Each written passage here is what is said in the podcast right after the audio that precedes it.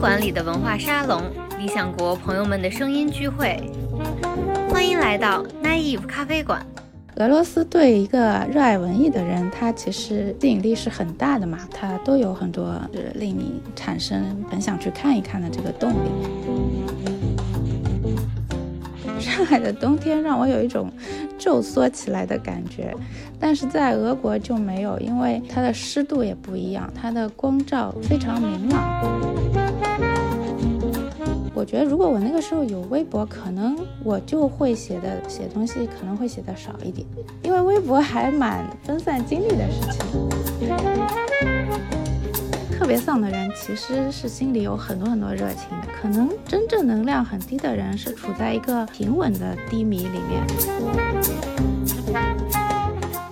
但是我就觉得那个当铺的人非常有经验，就是一看就知道你是一个山穷水尽的人。因为我觉得时间是最宝贵的事情嘛，我就觉得玩是应该的，我不能整天工作。如果永远在工作，那我活着才没意思呢。我也不是很努力，我就觉得有基本的赚到一点就行了。就我比较想要那种轻松而钱少的生活。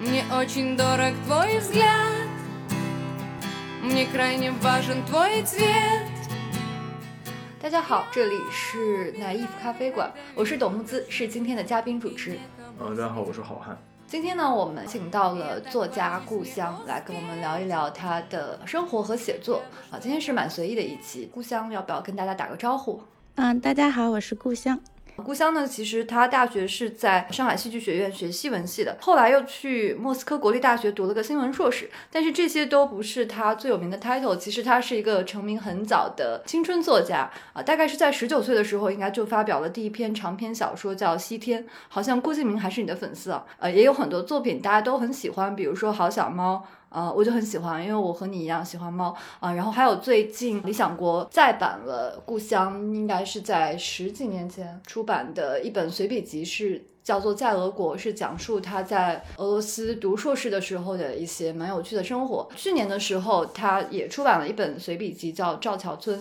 呃，是讲他这几年在上海附近的郊区的一个叫赵桥村的地方。驻村生活，呃，一些趣事，呃，我蛮喜欢这本书的，所以今天也很想跟你聊一聊你的这些写作和你这个人，一直都很想跟你聊一聊猫和你的整个生活状态，觉得很有代表性吧。好像很多今天的文艺青年都还蛮向往你的生活，或者没有过上你的生活。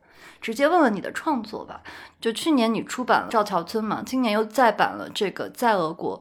呃，这个时候才意识到，你好像从应该是二零一一年《好小猫》这个随笔集出版之后，就有几年都没有再出书了。就很好奇，你这段时间的重心是放在画画和玩猫上吗？你的写作是在你生活里是什么角色了？嗯，就是包括《好小猫》那本书都可以看出，其实它字数很少。嗯，就是之前也有编辑叫我多写一点字，但是我。我会觉得没有什么好加的，就是我也我也不想，就是我我里面其实也没有很具体的详细写到猫的嗯吃喝拉之类的事情，就是就是我我可能嗯就是我追求写的稍微简练一点的东西，嗯，另一方面就是我确实没有找到什么想写的东西，嗯，是这样。你会觉得没有特别想写的东西，这件事情本身会让你焦虑吗？就还好，可能是因为我还可以画画吧。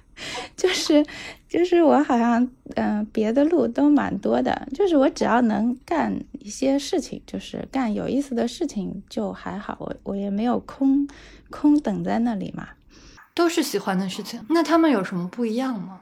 我觉得画画的时候比较松弛吧，更加松弛一点。写作的时候，基本上大部分东西都已经出现在我的脑子里了，就是它是完全听命于我的构思的。但是画画好像它会出现很多意外的事情，加上我其实是一个业余画画的人，那可能掌控力就更加弱一点。但是掌控力弱的情况下，就会出现很多，嗯，它不是我本来设想的东西，就会蛮开心的，惊喜 还蛮多的，未知的区域也比较大，我就可以自由的摸索一番。嗯，这是一种游戏的心态吗？嗯，对，而且画画某种程度上来说比写作更加松弛。比如说，我可以一边听听音乐啊，或者哪怕听听综艺，一边画画。但是写作的时候好像就不能这样。我感觉故乡这个心态，其实，在理想国再版这个在俄国里就完全能看到，就是一个很松弛的状态。那其实，在俄国那本书是大概是两千年前后，你记录了你的这在俄国这个留学岁月。但是，其实，在今天，或者在我，在我的很多朋友看来，其实留学俄国，哪怕在今天，其实也是一个相当小众的选择。那我就想知道，其实，在那个两千年左右，你为什么会选择去俄罗斯留学呢？有没有什么样的文学或者美学上那种特别的情节？嗯，就是因为小时候。看很多那些世界名著嘛，什么安娜·卡列尼娜复活啊，屠格涅夫啊，然后就是又在戏剧学院，嗯，就是看了很多，就是包括戏剧跟跟呃电影方面，什么爱森斯坦之类的，就是俄罗斯对一个热爱文艺的人，他其实就是吸引力是很大的嘛，包括嗯，如果你喜欢音乐或者是美术。嗯，它都有很多，就是令你产生，就是很想去看一看的这个动力。加上，呃，就是另一方面，我不是一个非常用功的人，就是可能叫我去考什么东西，我也不一定考得出来。嗯，然后我也不是那种积极上进，就是想追求一个好前途之类的这样的人。那我就觉得去到一个，呃呃，就是冰天雪地、令人神往的地方。就是我还蛮想去看一看的，就是嗯，就并没有在乎什么俄罗斯的文凭啊，或者是什么这些东西。你不太怕冷？嗯，我其实挺怕冷的，但是实际上我感觉俄罗斯还好，不是很冷，甚至感觉比上海还好一点。因为因为在户外的时候，你一直在走动嘛，你只要有一件厚的羽绒服就。就可以抵挡了。然后室内反正是很温暖的，就是你在室内穿着短袖子，看着外面飘雪，也也不是很很苦。然后你出去的时候嘛，都是在玩，然后玩也蛮热的。因为今年其实北京好像是说是两千年以后最寒冷的一个温度最低的一个冬天，所以我感觉可能今年真的是最有一种俄国的感觉，而且在外面都冻手，就完全好像在外面其实待待不住的感觉，羽绒服也没用，其实。今年上海也非常冷，就是明天又要降温，降到零下九度了。对，对上海来说实在是太苦了，因为上海的房子，它它就是，比如说我家好了，我家的窗都非常单薄，它不是为了寒冷的天气就是建造的。然后我的房间有五扇窗，就是五扇非常薄的窗，导致我的房屋的保保暖能力也很差。然后到了这种。严寒天气吧，我们乡下就就就是我们村，呃，上一次严寒暴击的时候，村里就很多水管都坏了，然后大家就是大家很多人家里就是都没有水，或者是水管裂了，然后到了过了两天天气好的时候，就看见邻居们在修水管什么的，然后我今天也要做好准备，因为明天又要降到嗯一个很低的温度，然后我要囤一些水啊之类的。我很好奇，寒冷会影响你的创作吗？我觉得，就是真的想画，还还是可以画的。就是，就是寒冷总是不是一件很舒服的事情，而且上海的寒冷，它还伴随着，就是通常啊，那个天非常的阴暗，嗯，早上起来一直到中午都是暗的。然后，然后如果是阳光明媚，可能还开心一点，但是它一直很暗。就更了无生趣一点吧。而且我记得我有看你的微博，你在微博上其实有把这个冬天的温度低和那个岁月的流逝联系到一起。你说如果人只过夏天，可能永远都可以年轻青春。那这个感觉和你在在俄国里那种，也是那种非常青春的那种文字和状态，好像又有一些不一样。你是怎么看这个之间的关系的？我觉得可能是上海的冬天特别冷吧，上海的冬天让我有一种皱缩起来的感觉，但是在俄国就没有，因为嗯，就刚才说的，出去都是玩嘛，然后嗯，它的湿度也不一样，它的光照就是它的非常明朗的，就是很多时候那个冬天就没有让人觉得这么难挨。因为我知道故乡当时在俄国留学的时候是两千年前后嘛，其实那个时候的世界，我们现在回头看，其实都有很多被载进历史的所谓的大事正在发生。这个国内外好像都很不太平，国内也有这个 SARS，然后国在俄罗斯也有光头党，包括你讲的这个莫斯科的一些爆炸的恶性事件。但这些事件似乎都没有让你的那个留学生活或者你的心境变得焦虑。因为我是一个张迷，张爱玲粉丝。就其实让我想到张爱玲在香港之战的时候写的一些散文，那其实她的散文当时也公开发表，也受到一些评价。那你的散文在当时其实也是有公开发表的。那你有遭到没有太关心这个时代的大事情，然后陷进一种小我的那种写作中的这种评价吗？那你又怎么看待这种写作者该怎么处理他跟他自己的时代的关系？就我 没有没有受到那那样的评价，我觉得那个时候。首先就是你可以看到的评价可能比今天要少一点，就是今天会嗯接触到更多的读者吧。然后那个时候也没有什么人会从这样的角度来管你在写什么东西吧。反正我是没有看见有人嗯评价我不关心大大世界什么的。嗯，另外我就觉得。就是没什么好焦虑的，比如说我们那个时候在宿舍里看着窗外面就有装甲车开过去，嗯，就觉得哇，但是，嗯，就是有些事情要发生，它也只有发生嘛，它就它就是发生了，你那个焦虑也没有什么用，嗯，然后，嗯，我我觉得就是其实我还是写到很多光头党和。比如说，呃，当地的人他们在，他们就一直在经常兑换卢布嘛，就是呃呃，莫斯科居民手里拿的都是美金，他们自己也手里不拿很多卢布的。然后我觉得我已经在这些细节方面都写到了这些具体的情况了，就也不用太。嗯，就是我觉得生活就是由这些点滴小事组成的嘛。但是我觉得确实是还是蛮有害处的这个东西，就是一旦当你经常发现这这些事情在发生的时候，因为其实我是一个很喜欢搭理陌生人的人。我对陌生人是充满友善，但是当这些事情发生多了以后，就是比如说有天晚上我走在一个陌生的城市，然后前面迎面而来了两呃几个年轻人，我当时就选择走到了马路对面去，就是说不怕嘛，也不是完全不怕的，对吧？但是我就想，可能他们是完全无关的，他们是好人，但是。我就不得不以这种防范之心来对待本来可能我会朝他们笑一下的人，所以我就觉得这样的事情非常糟糕，它会败坏普通人跟正常人的这种互相信任的一种生活。我觉得这个让人更有感触的，其实就是新冠疫情期间，就大家好像彼此之间都多了一丝，特别是很紧张的那个时刻，就多了一丝戒备吧。我觉得那个，不过那也是可能必要的一个手段吧。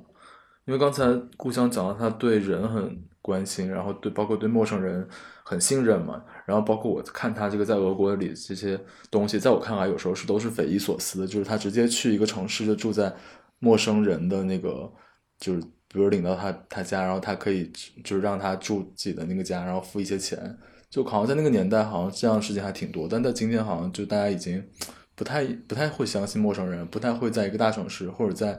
出去玩的时候，完全依靠陌生人的这种帮助去行事，然后去去去去做自己的计划。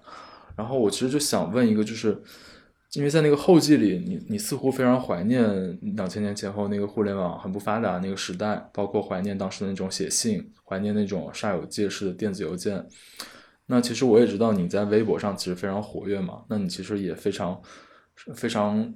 嗯，非常顺利的，然后接纳，然后并且在今天的中国社交媒体上也是有游刃有余吧。那我想知道你是怎么看待这个今天这个社交媒体的转变，以及它对人与人之间关系的这种影响呢？就如果假设你在俄国的时候你就有微博，那你觉得会不会增加什么好处，或者会不会留下哪些遗憾呢？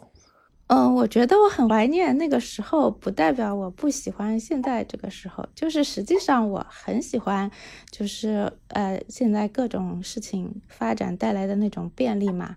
而且我很早就开始网购了，就是我对接触这些新事物，嗯，都是很迅速的接受它的。就是喜欢一些事情，不代表嗯，我觉得现在东西都不好，对吧？嗯。然后我觉得没有，呃，就是我觉得如果我那个时候有微博，可能我就会写的写东西可能会写的少一点。因为微博还蛮，比如说你憋了很多话没地方说的话，你可能会去把它写写成文章。如果你一直在说啊说啊说，至少是一个蛮分散精力的事情，可能就会说的少一点。但是我又觉得，如果我当时有一个好的拍照手机，我肯定会留下很多好看的照片。然后，嗯，但是我实际上当时留下的照片非常少。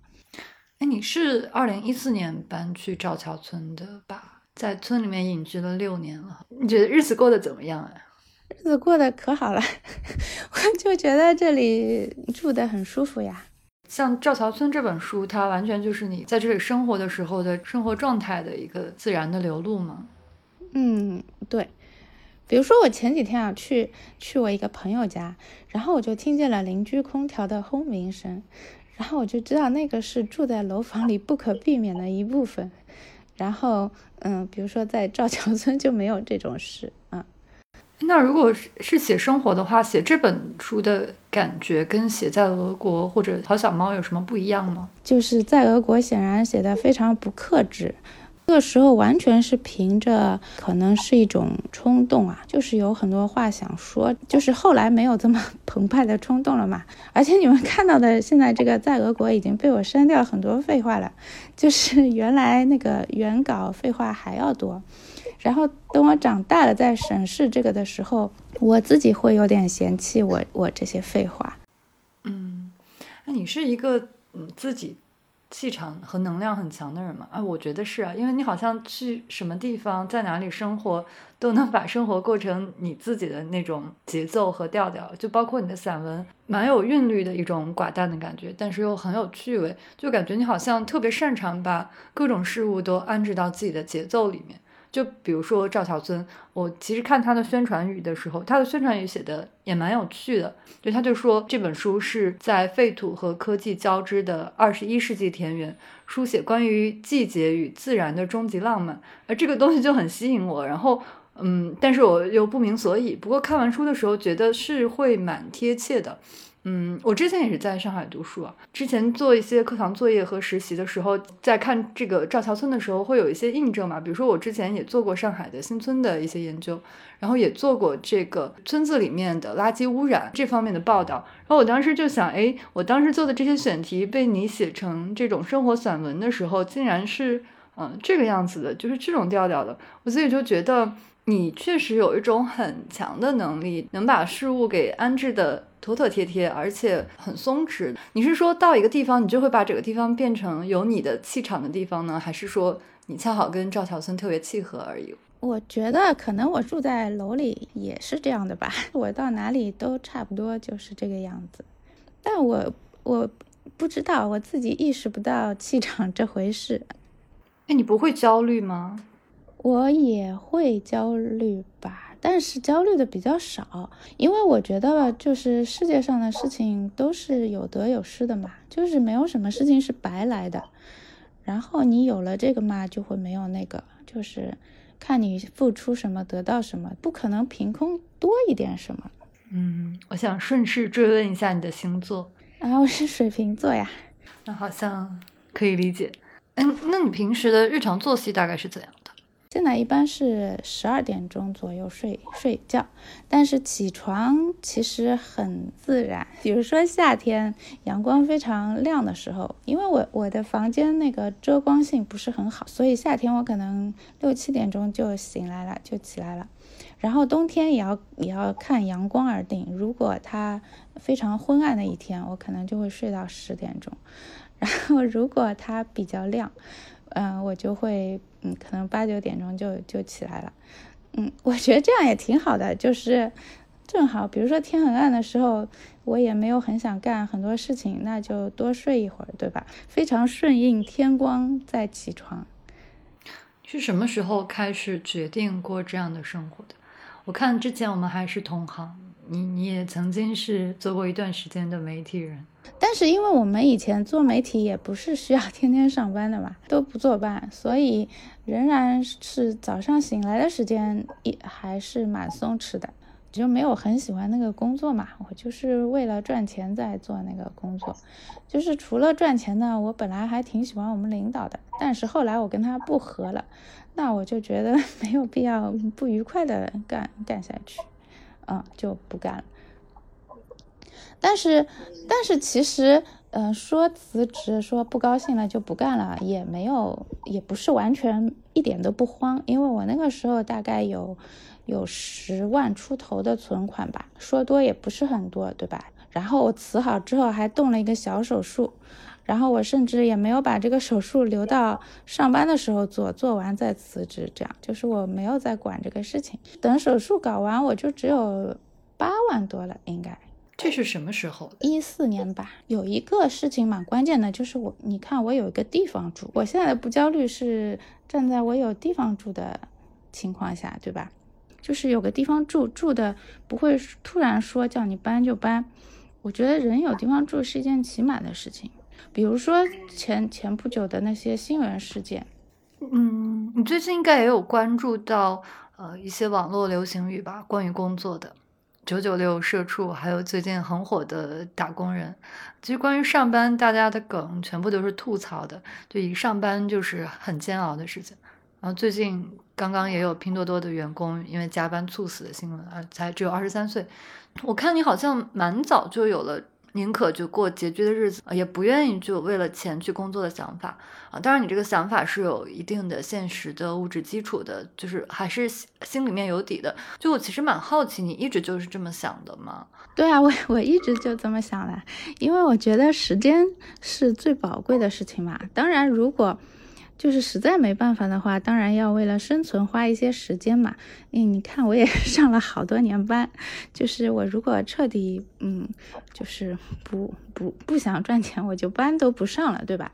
但是我觉得在上班的时候，我还是有的选的嘛。就是我也不是很努力，我就觉得有基本的一点赚到一点就行了。就是我比较 想要那种轻松而钱少的生活。嗯，但是我就觉得。现在可能我不知道，嗯，大家可以选的余地还多不多？就是有的人会不会现在已经到了一个你想选轻松而钱少而选不到的那么一个局面？其实我们当时也，嗯，没有那么好选，就是我很想更轻松一点，钱更少一点，但是就也不行。反正我看你的随笔的时候，嗯。就常常会想到，嗯，比如说逃避可耻但却有用这样的日剧，啊，还会想到日本的折剧组。当然，你跟他们是很不一样的，呃，不过你描述上班这种状态的时候，我觉得说出了很多人的心声吧。啊，你就说，呃，你有句话，我觉得说的特别的准确，就是，呃，原来人只要进入被管束的状态，就能得到一笔钱。嗯，但是你在描述自己为什么可以规避掉这种被管束的状态的时候，好像也说的蛮有趣的，就是呃，你会说，呃，你的顺利不是因为真的顺利，而是你总能找到逃跑的方法。呃，这个说法我觉得都还蛮有今天的日本的年轻人的感觉的。我们身边的年轻人也是越来越多的人都有这种想法了，就是你在不工作，心里想着玩的时候，心里会觉得不好意思吗？啊，不会不好意思呀。如果永远在工作，那我活着才没意思呢。但是另一方面，其实我很爱工作的，就是要看工作是什么。就比如说上班的时候，我是很不喜欢上班那个工作的。但是如如果呃认为我的工作是写作和画画的话，我就是很爱工作。就是我会比如说，如果我现在有东西想画，我会认为画这个画比嗯，比如说打游戏是更好玩的一件事情，我就会自动去。画画，而不是一天到晚只想玩。但是以前，比如说上班的时候，我有一些为了赚钱的任务要做，我也不能去画画。那那个时候，我就会为了拖延这件事情，去或者见缝插针的玩一会儿什么。我就觉得玩是应该的，我不能整天工作。就我刚刚听故乡分享，也想到一个，就是故乡其实找到他自己成为自己的方式嘛，就是文字和画画。但我觉得我也观察到一些年轻人，或者是我，或者是我身边一些朋友，他其实也他也能理解故乡讲这种你讲这种工作这个事情，那但但是他好像又没有找到合适的材料和方式去成为自己。我觉得有，我觉得绝大部分的状态其实这个样子的。那你对这些人的状态有没有什么想法？啊，我觉得其实应该每个人都有一些自己喜欢的事情的吧。嗯，但是可能现在上班真的是太忙了，有些工作他连一点点闲暇都没有。呃，我之前很早之前上大学，呃，大几的时候实习，嗯，上过一个还蛮痛苦的班，虽然我只上了一个星期，然后他们就想叫我去永久工作，但是我就不想干那个工作，就是在那个贝塔斯曼图书什么什么写那个。书的介绍，但是那个地方非常非常远，当时的地铁交通又没有现在这么发达，我去去，反正路上要花三个小时还是什么，我我具体多少我忘了，我只是觉得我从早上要很辛苦的就起床，然后回到家我已经很困了，基本上吃个晚饭我就要睡觉了，那我一天我就觉得没有任何属于我自己的时间了，嗯，就非常痛苦，然后。我就觉得那样不行。其实刚刚嗯，小汉说的这个情况，我也蛮有感触的。我觉得很多人不不想工作，因为这个是他是反人类的嘛，今天的这种工作模式。但是很多人假设他真的不去工作，可能他确实很难找到自己生活的一个支点。呃，很多人选择在生活上向内退缩，呃，往往他精神上也已经比较颓废了，或者他这这个少年的心气已经快被生活磨掉了。但是，嗯，你好像是特别有能量的一个人，而且非常会自得其乐的一个人。你会觉得这种很有劲的人是稀有的物种吗？还是你觉得每个人都有这个潜力，只是没发挥出来？我觉得就是我们想象到的一些。嗯，特别丧的人，比如说什么太宰治之类的，嗯，其实他们都是非常有劲的人。他是心里有对有劲这件事情特别有追求，然后，嗯，生命能量也是非常强的，嗯，感受力也很强。然后，嗯，我记得看到谁说的，我忘记了，说忧郁是低落的热情嘛，就是你这个热情受到抑制以后。或者是受挫以后，你就会分外忧郁，嗯，然后，对，所以我觉得这种特别丧的人其实是心里有很多很多热情的，嗯，可能真正能量很低的人是处在一个平稳的低迷里面，然后自己可能感受不到太多，就是不会那么痛苦，嗯，但是我也认识很多真的很爱工作的人，就超爱。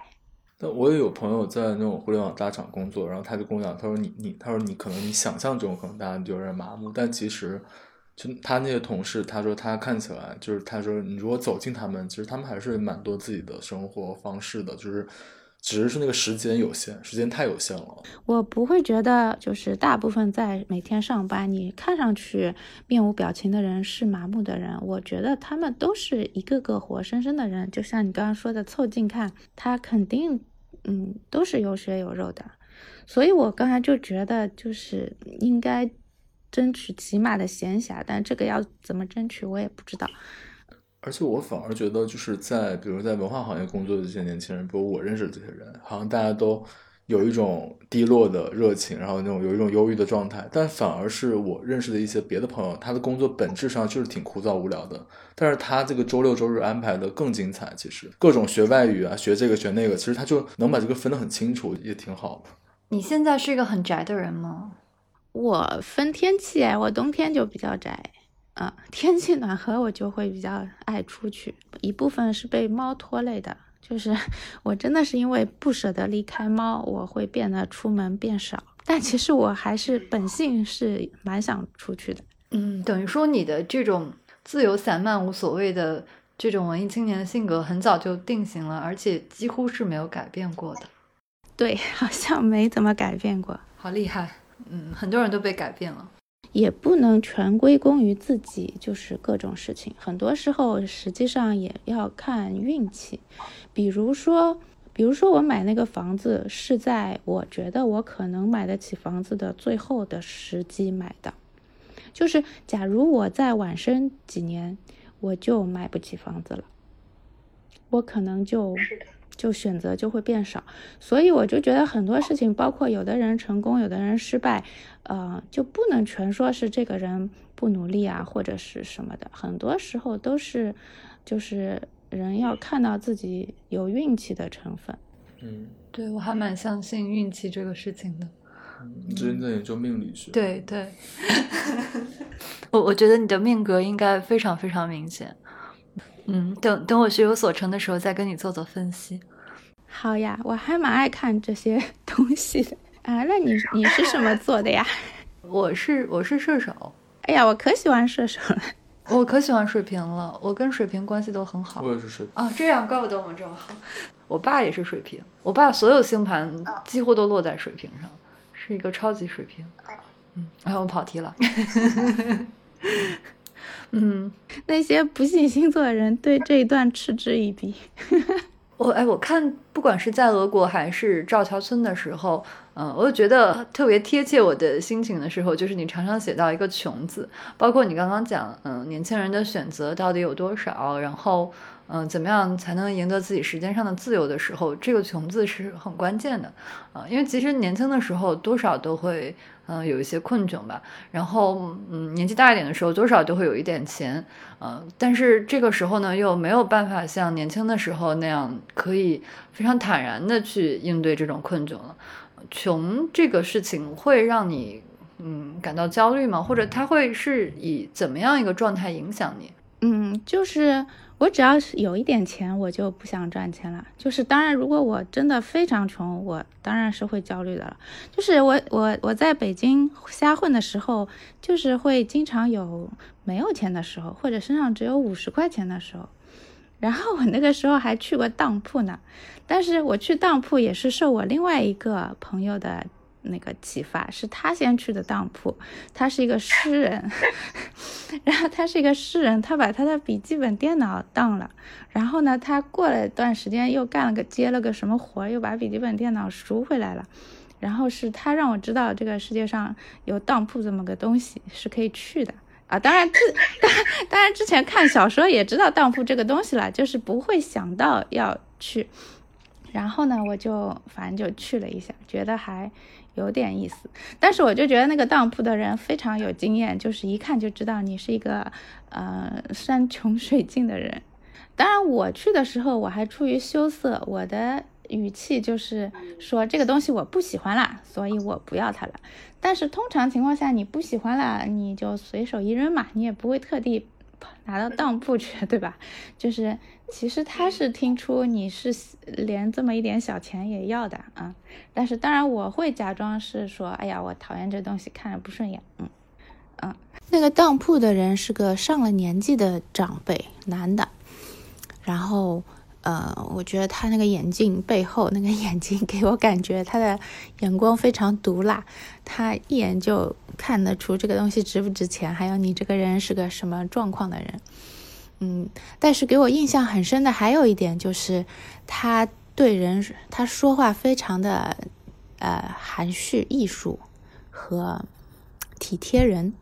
就是我当时带去还有另外一个东西，他就说这个东西你留着做个纪念吧。然后我第一反应就是我要钱啊，我就说我不要做纪念。然后他还是劝说，就是他以一种真心觉得为我着想的态度说，嗯，挺好的，是个念想，你留着吧。然后我突然反应过来，就是这个东西其实不值钱，所以他不收。但是他没有直接对我说这个东西不值钱，而是以一种非常体贴温柔的方式来，嗯，说了这句话。所以我。就是觉得他有一颗体贴穷人的心吧。等到就是年纪大了以后，就是我刚说嘛，只要有一点钱，我就不不焦虑。就是我现在就基本上不不怎么焦虑，嗯，他就没怎么影响过我。但是小的时候他影响过我，就是因为我是一个很体贴大人的人，嗯，比如说我小时候还蛮喜欢画画的，但是，嗯。要学画的话，你就会叫大人买这个买那个嘛。那我会觉得太花钱了，我就没有，呃，向我爸提出这些要求。嗯，就就诸如此类的吧。但是我因为我很小就是钱都是自己赚来的，因为那个时候写写稿子 对于一个中学生来说也挺好的，那个稿费收入。所以我从中学、大学那些零零花钱或者想买什么都是我自己买的。嗯。那你刚刚说到小时候啊，嗯，算起来你是从十三岁发表文章，十九岁就出长篇小说，嗯，那其实嗯，在写字这条路上算是出道很早吧，嗯，而且你当时还在这个。呃，写作表达欲望特别强烈的时候，刚好也是呃整个国内青春文学都特别火，而且它的市场份额也很大的时候。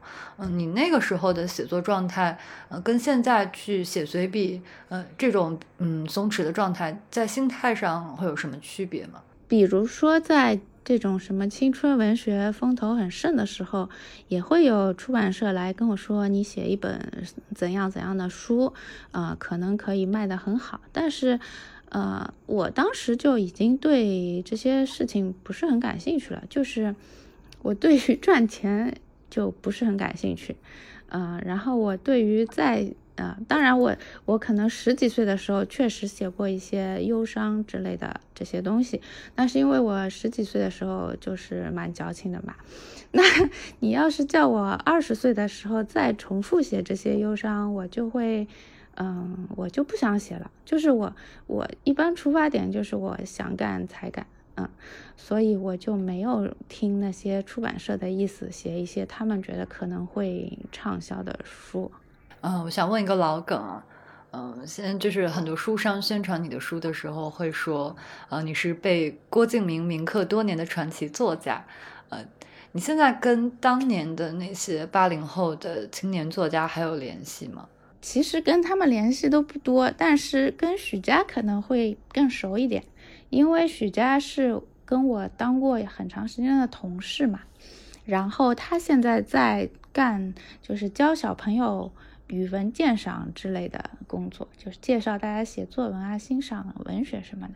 然后我觉得那个工作好适合他，因为他真的非常喜欢小孩和文学，就是不光爱文学，他还有这个热情，把这些东西分享给孩子。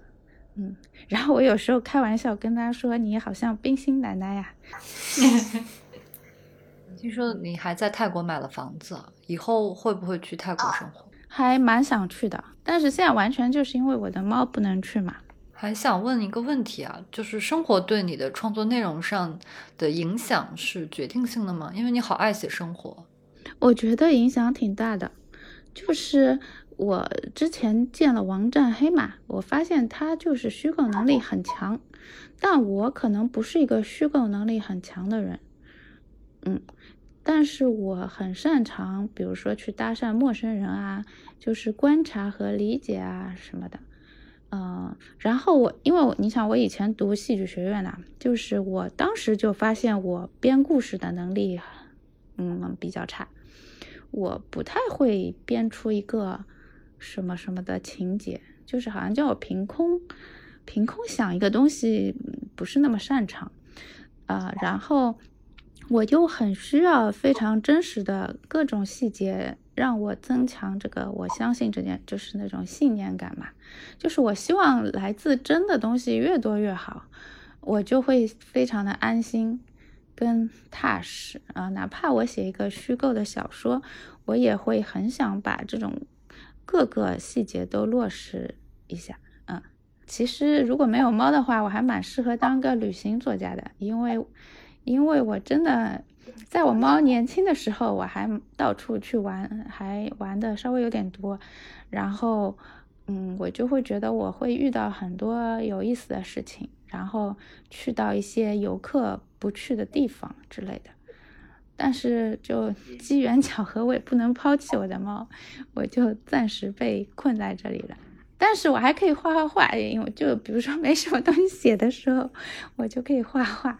那画画上有什么新的创作方向吗？还是就情之所至？之之前就是随便画画，然后最近正好有一个人来找我，就是嗯范晔嘛，就是那个翻译翻译《百年孤独》的那个范老师，他好多年前就有一些动物短诗，然后那些诗大概在我辞职之前我就看过了，然后一直到现在都没有出。可能是因为篇幅太少了，嗯，然后我就非常理解他这种不想多加字的这种心情，就像好小猫一样。然后呢，他，嗯，其实我当时就很想帮他这些诗配一些画的，但是，嗯，当时也没人找我嘛，我我也就算了，反正我也有别的事情干。然后最近就是有人来说，哎，要嗯搞这么一件事情，然后。其实我就十几年前就对这些啊，不是，大概六年，反正就是我辞职之前我已经看过这些诗了。我当时就是感兴趣的，目前就是在画这些画吧。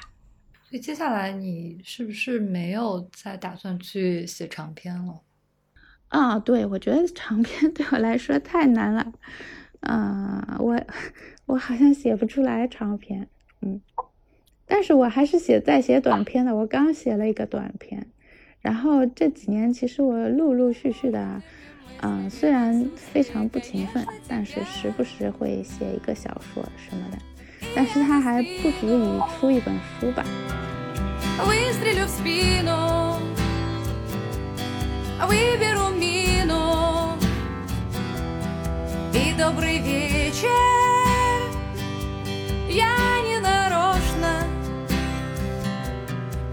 There's a fire?